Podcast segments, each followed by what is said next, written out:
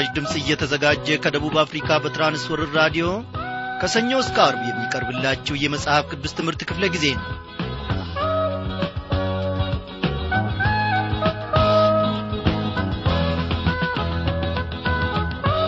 እንደምናመሻችሁ በጌታ የተወደዳችሁ ክብሯን አድማጮቼ ዛሬም ተከታታዩን የሁለተኛም ጴጥሮስ መልእክት ጥናታችንን እንቀጥላለን ማለት ነው።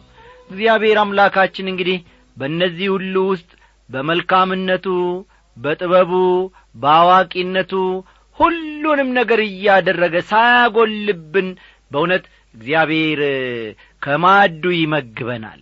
ስለዚህም በዚህ ሁሉ ውስጥ ስርና መሠረት በሱ እየጣልን ክርስቶስ ኢየሱስን ወደ ማወቅ ደረጃ ጴጥሮስ እንደሚናገረው ከፍ እንላለን ማለት ነው።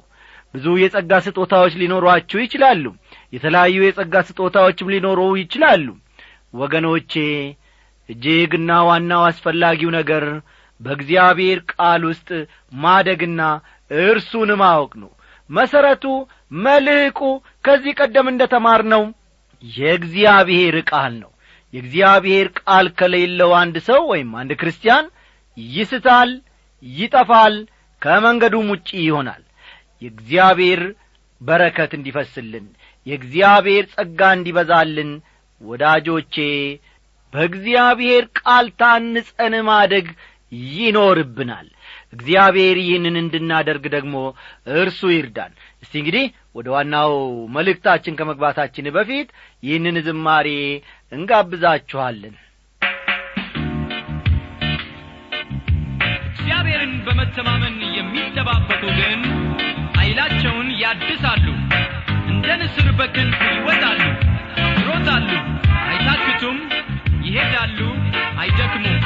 ኢሳይያስ 40 31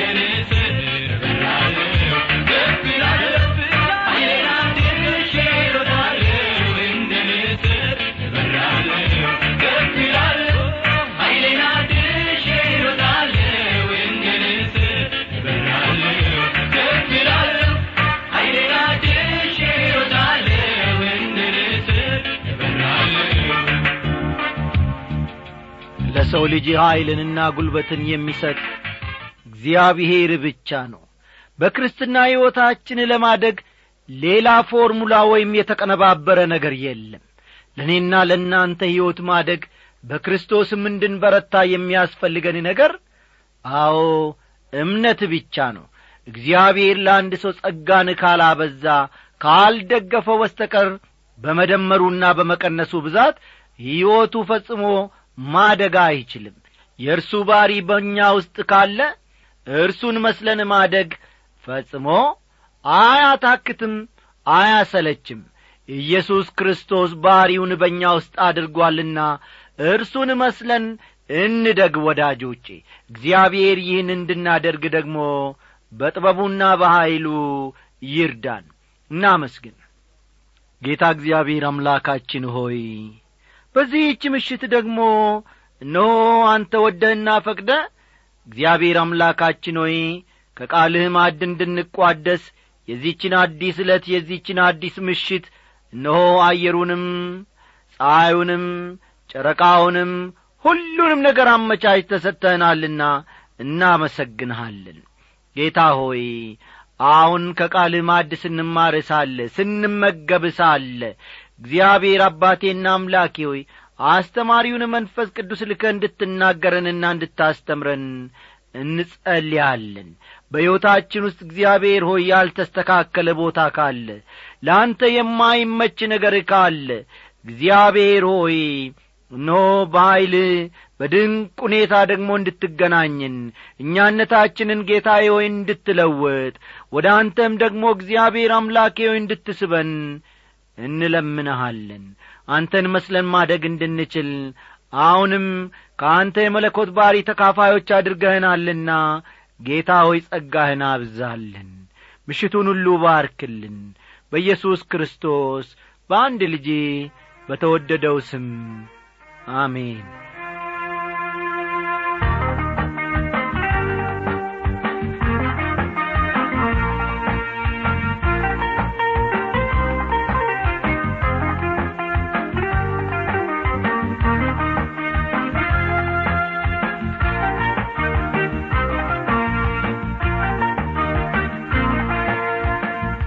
ክቡራን አድማጮቼ ባለፈው ክፍለ ጊዜ ጥናታችን የክርስትና ሕይወት ይህን የማድረግና ያንን ያለማድረግ ሕይወት አይደለም። የክርስትና ሕይወት የመለኮት ባሕሪ ተካፋዮች የመሆን ሕይወት ነው። በእውነት ይህም ባሪ ተቀብለን ከሆነ የተቀበልነው ባሪ ራሱ የክርስትና ሕይወትን ለመኖር ያስችለናል። የእግዚአብሔር ባሪ በውስጣችን ካለ የእግዚአብሔር የሆነ ነገርን እንፈልጋለን እናደርጋለንም ብለን ትምህርታችንን ከመደምደማችን በፊት ገፋ ገፋ አደረግንና ወደፊት በመንፈስ ቅዱስ አነሳሽነትና አስተማሪነት ሐዋርያው በእምነታችሁ በጎነትን ጨምሩ ብሎ ያስተማረውን ትምህርት ሰፋ አድርገን መመልከታችን የሚታወስ ነው። ሐዋርያው ጴጥሮስ በዚህ ብቻ ሳያበቃ በዚህ በጎነት ላይ ደግሞ ዕውቀትን መጨመር እንዳለብን የተናገረውን መመልከታችንና ትምህርታችንንም በዚያው መደምደማችን የሚታወስ ነው። እግዚአብሔር አምላካችን ለዘላለም የተመሰገነ ይሁን። ወዳጆቼ ትዕግስት መከራን የመቋቋም አቅምና ጉልበት የሚሰጠን መሆኑንም ጴጥሮስ የተናገረውን እንዲሁ ጠቀስ ሳናደርግ አላለፍንም በእውነት አንድ ክርስቲያን መከራን ለመቋቋም መከራን ለማሸነፍ ታላቅ ጉልበቱ የሚሆነው ትዕግስት ነው። ትዕግስት እግዚአብሔርን ወደ መምሰል ደረጃ ሊያደርሰን ይችላል። እግዚአብሔር የተመሰገነ ይሁን። እስቲ የዛሬውን ትምህርታችንን እንግዲህ ወገኖቼ ባለፈው ክፍለ ጊዜ ከተመለከት ነው ከቁጥር ስምንት በመነሳት እንጀምራለንና መጽሐፍ ቅዱሶቻችሁን ገለጥ ገለጥ አድርጋችሁ ሁለተኛ ጴጥሮስ ምዕራፍ አንድ ቁጥር ስምንትን ተመልከቱ። ሁለተኛ ጴጥሮስ ምዕራፍ አንድ ቁጥር ስምንትን አውጡ።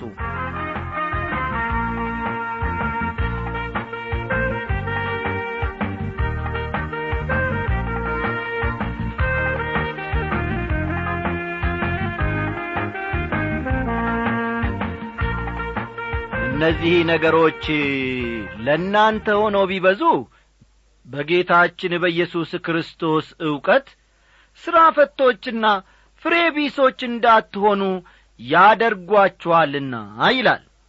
ጴጥሮስ እየተናገረ ያለው የታይታ ወይም ውጫዊ ስለሆነው ሃይማኖታዊ ገጽታ አይደለም።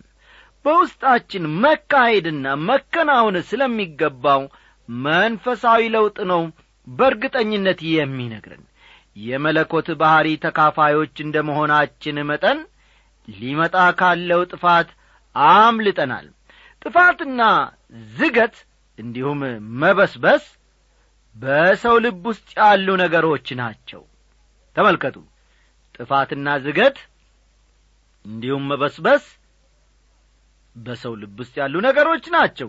እነዚህ ነገሮች ይላል ተመልከቱ። ሐዋርያው እነዚህ ነገሮች በእናንተ ውስጥ ቢሆኑ ሲል ቀደም ብሎ የተዘረዘሩትን ነገሮች ማለትም እምነትን በጎነትን ዕውቀትን ራስን መግዛትን እግዚአብሔርን መምሰልንና የወንድማማች መዋደድን የመሳሰሉ ነገሮችን መጥቀሱ ነው ማለት ነው።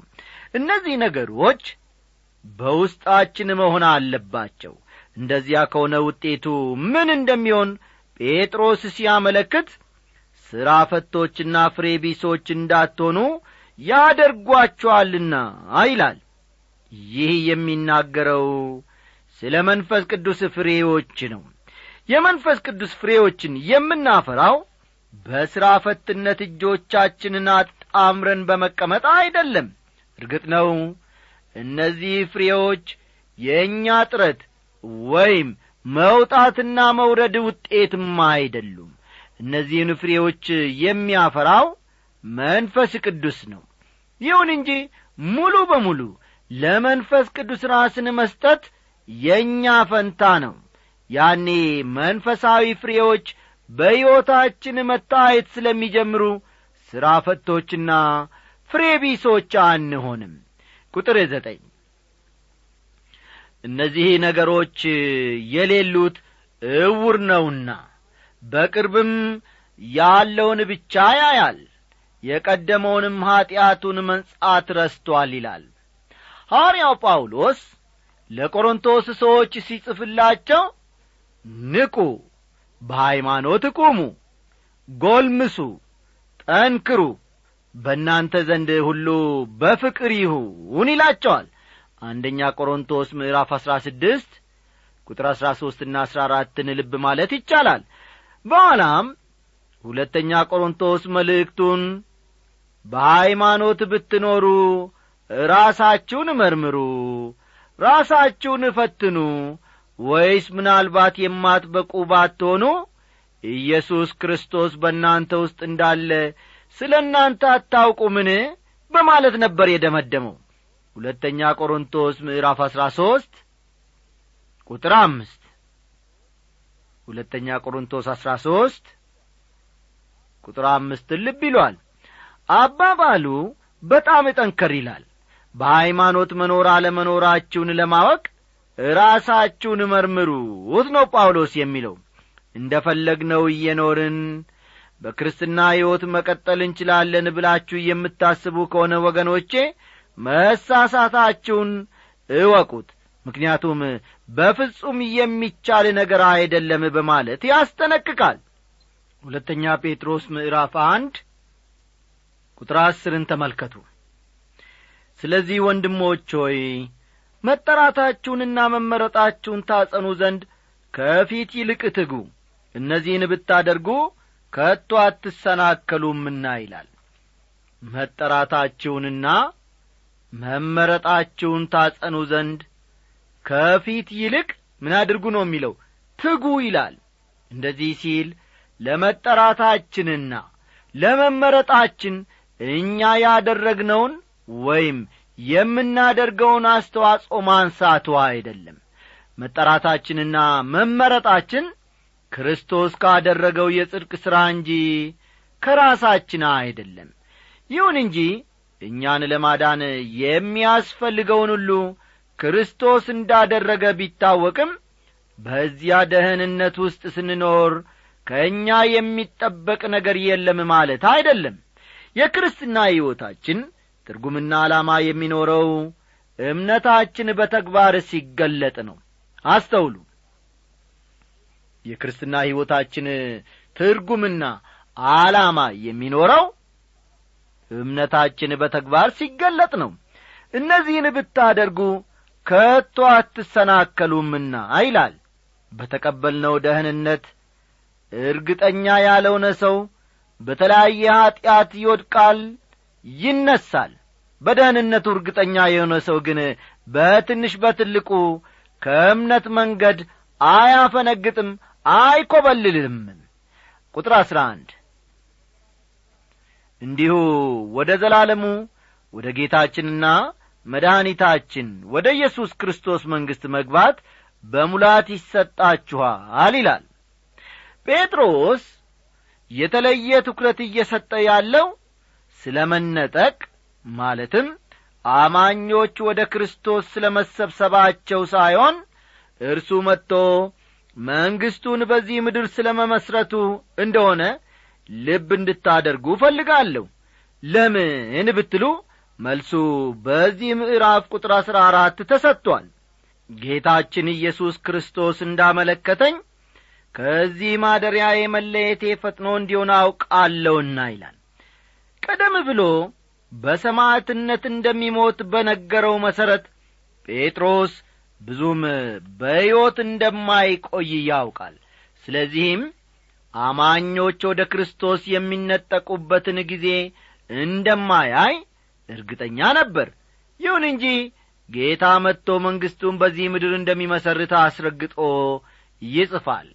ቁጥር አሥራ ሁለት ስለዚህ እነዚህን ነገሮች ምንም ብታውቁ በእናንተም ዘንድ ባለ እውነት ምንም ብትጸኑ ስለ እነዚህ ዘወትር እንዳሳስባችሁ ቸል አልልም ይላል። ከእንግዲህ ወዲህ ከእነርሱ ጋር ብዙም እንደማይቆይ ስለሚያውቅ እርሱ ኖረም አልኖረም በመንፈሳዊ ሕይወታቸው እንዲጸኑ ይፈልጋል። ቁጥር አሥራ ሦስት ሁልጊዜም በዚህ ማደሪያ ሳለው በማሳሰቤ ላነቃችሁ የሚገባኝ ይመስለኛል ይላል ማደሪያ የሚለው ቃል ማደሪያ ድንኳን ወይም መቅደስ ተብሎ ሊተረጐም ይችላል። ማደሪያ የሚለው ቃል ማደሪያ ድንኳን ወይም መቅደስ መቅደስ ተብሎ ሊተረጐም ይችላል። ማደሪያ ወይም መቅደስ የሚለው በዚህ ምድር የሚኖረውን ሕይወት ሲሆን በዚህ ዓለም እስካለው ድረስ ስለ እነዚህ እጅግ ወሳኝ ስለ ሆኑ ነገሮች እናንተን ማሳሰብ በፍጹም አያታክተኝም ከቶም አይደክመኝም በማለት ይጽፍላቸዋል። ቁጥር አሥራ አራት ጌታችን ኢየሱስ ክርስቶስ እንዳመለከተኝ ከዚህ ማደሪያዬ መለየቴ ፈጥኖ እንዲሆን አውቃለሁና ይላል። እዚህ ላይ ጴጥሮስ ከትንሣኤው በኋላ በዚያ ባሕር ዳርቻ ባገኘው ጊዜ ኢየሱስ የነገረውን ማለቱ ነው። በዚያ ጊዜ ኢየሱስ እውነት እውነት እልሃለሁ አንተ ጐልማሳ ሳለ ወገብህን በገዛ ራስህ ታጥቀ ወደምትወደው ትሄድ ነበር። ነገር ግን በሸመገልክ ጊዜ እጆችህን ትዘረጋለ ሌላውም ያስታጥቃል ወደማትወደውም ይወስዳል ብሎት ነበር። ይህ ምን ማለት እንደሆነ ወንጌላዊው ዮሐንስ ሲያብራራ በምን ዐይነት ሞት እግዚአብሔርን ያከብር ዘንድ እንዳለው ሲያመለክት ይህን አለ ብሏል። ዮሐንስ ምዕራፍ ሀያ አንድ ቁጥር አሥራ ስምንትና አሥራ ዘጠኝን ተመልከቱ በኋላ። ታስታውሱ እንደሆነ ወገኖቼ ይህን ትምህርት ስንጀምር ሁለተኛ ጴጥሮስ መልእክት የሐዋርያው ጴጥሮስ ስንብት መልእክት ነው በማለት ተናግሬ ነበር። በዕድሜ ዘመናቸው ሙሉ አንድ ቁም ነገር ተናግረው የማያውቁ ሰዎች መሞታቸው ሰዓት ላይ የሚናገሩት ሁሉ የተለየ ግምት ይሰጠዋል። እነርሱም ቢሆኑ ሞት አፋፍ ላይ ሆነው ስለሚናገሩት ሁሉ የተለየ ጥንቃቄ ያደርጋሉ። ዕድሜ ልኩን ሲዋሽ የኖረ ሰው በመሞቻው ሰዓት ግን እውነትን ይናገራል ተብሎ ይጠበቃል። ስለዚህ ሰዎች መሞቻቸው ጊዜ ላይ ወይም ደግሞ ሰዓት ላይ የሚናገሩት የስንብት ቃል በጣም አስፈላጊ የሚሆነውም ከዚህ የተነሣ ነው። በጣም የሚገርመው ደግሞ ሰዎች በመሞቻቸው ጊዜ ለሚናገሩት ቃል መጽሐፍ ቅዱስ የተለየ ትኩረት መስጠቱ ነው። ይህንንም ከአንዳንድ የብሉይ ኪዳን ክፍሎች እንደ ማስረጃ ማቅረብ ይቻላል። ከኦሪት ዘፍጥረት ምዕራፍ አርባ ዘጠኝ እንደምንመለከተው በመሞቻው ሰዓት ያዕቆብ አስራ ሁለቱን ልጆቹን አስቀርቦ ስለ እያንዳንዱ ልጅ ትንቢት ተናግሮ ነበር። ውሎ አድሮ በጊዜ ሂደት እንደ ታየውም እነዚያ ትንቢቶች በእያንዳንዱ ልጅ ላይ ተፈጽሟል ሙሴም በሞዓብ ምድር በነበረው ኔቦ ተራራ ላይ እንደሚሞት እንጂ ወደ ተስፋይቱ ምድር እንደማይገባ ባወቀ ጊዜ ከመሞቱ በፊት አስራ ሁለቱን የእስራኤል ልጆች ሰብስቦ ያዕቆብ እንዳደረገው ሁሉ ባርኳቸዋል። ኢያሱም እንዲሁ በእርጅና ምክንያት የመሞቻው ጊዜ መቃረቡን ሲያውቅ የእስራኤል ልጆችን ሰብስቦ የመጨረሻ መመሪያና ማስጠንቀቂያ ሰጥቶአቸዋል የራሱን ሕይወት ምስክርነት መሠረት በማድረግም በሙሉ ኀይላቸውና በፍጹም ልባቸው እግዚአብሔር መከተል እንደሚገባቸው አሳስቧቸዋል። እኔና ቤቴ ግን ምን እናመልካለን አለ። እግዚአብሔርን እናመልካለን ሲል ተናገረ። ኢያሱ ምዕራፍ ሀያ አራት ቁጥር አሥራ አምስት ኢያሱ ሀያ አራት ቁጥር አሥራ አምስትን በኋላ ተመልከቱ። ዳዊትም የሚሞትበት ጊዜ መድረሱን ሲያውቅ ሰለሞንን አስጠራ። በመሠረቱ ከእርሱ በኋላ ዙፋን ላይ እንዲቀመጥ ዳዊት የመረጠው ሰለሞንን ነበር ማለት ይከብዳል። ምክንያቱም ከተለያዩ ሁኔታዎች መመልከት እንደሚቻለው የዳዊት ምርጫ አቤሴሎም እንዲነግስ ነበረ ሆኖም አቤሴሎም ሞቶ ስለ ነበር ምንም ማድረግ አልቻለም። ስለዚህም ሰለሞንን አስጠራና እግዚአብሔር ብቻውን የመረጠው ልጄ ሰለሞን ገና ብላቴና ለጋ ነው። ሕንጻው ግን ለእግዚአብሔር ለአምላክ ነው እንጂ ለሰው አይደለምና ሥራው ታላቅ ነው በማለት መከረው። አንደኛ ዜና ምዕራፍ ሀያ ዘጠኝ ቁጥር አንድ ወደ አዲስ ኪዳን ስንመጣ ደግሞ የመጨረሻውን የፋሲካ እራት ለመብላት ወደ ኢየሩሳሌም በመጣ ጊዜ ኢየሱስ የምድር አገልግሎቱ የሚያከትምበት ጊዜ እንደ ተቃረበ አውቆ እስከዚያ ጊዜ ድረስ አቆይቶት የነበረውን ትምህርት ሁሉ ግልጽ አደረገላቸው።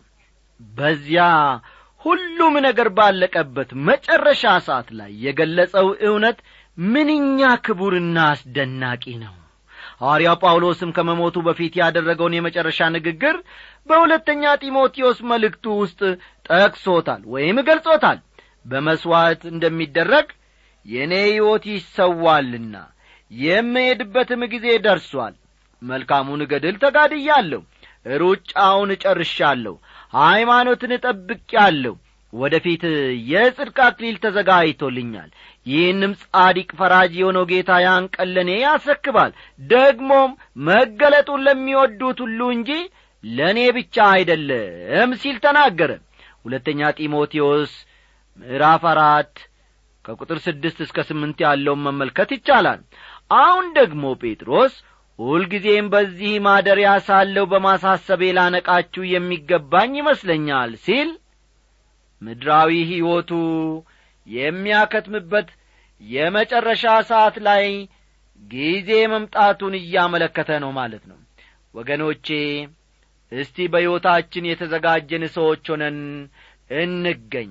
እግዚአብሔር ደግሞ ምንጊዜም ለእርሱ የነቃን የእርሱን ሥራ ለማከናወን የተዘጋጀ ልብን ይፍጠርልን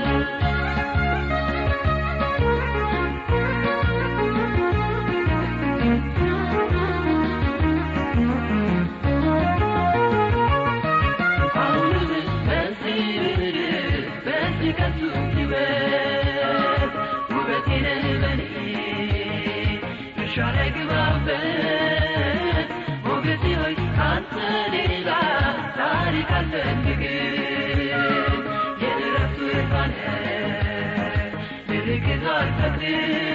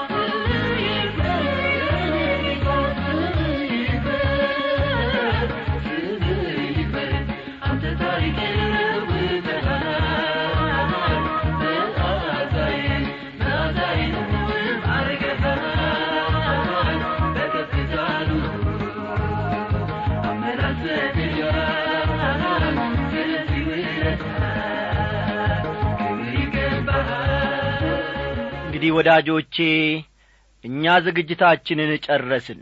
መንፈስ ቅዱስ ግን ጊዜውን ፈጽሞ አልጨረሰም።